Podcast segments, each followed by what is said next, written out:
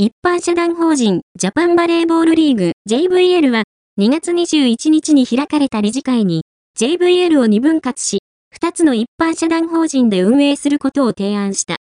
分割することで地域に密着したチームのライセンス基準を大きく緩和することが可能になり、現在申請中のライセンス規定では撤退を余儀なくされた V3 男子の警視庁や株式保有率などの問題から同時にライセンス申請ができなかった V2 男子のトヨタ自動車とトヨタモビリティも救済される見込み。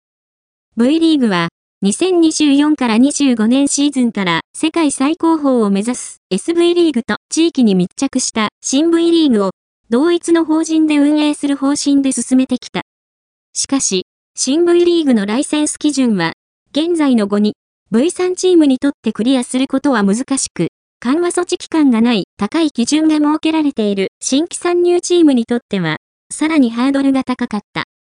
バレーボール関係者によると、今回の JVL の方針転換は、女子の V2、V3 チームの間で JVL を脱退して、新たなリーグ設立を模索する動きや、地域に密着している警視庁やトヨタ自動車、トヨタモビリティが撤退に追い込まれる事態を重く見たためと思われる。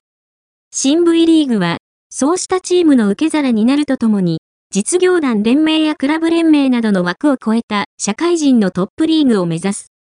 V リーグチーム関係者の中には、当初から世界最高峰を目指す SV リーグと、地域密着でチームを運営していこうとする新 V リーグの規定を、同じような基準でくくるのはおかしいという意見が多かったが、ようやく方針転換をした形。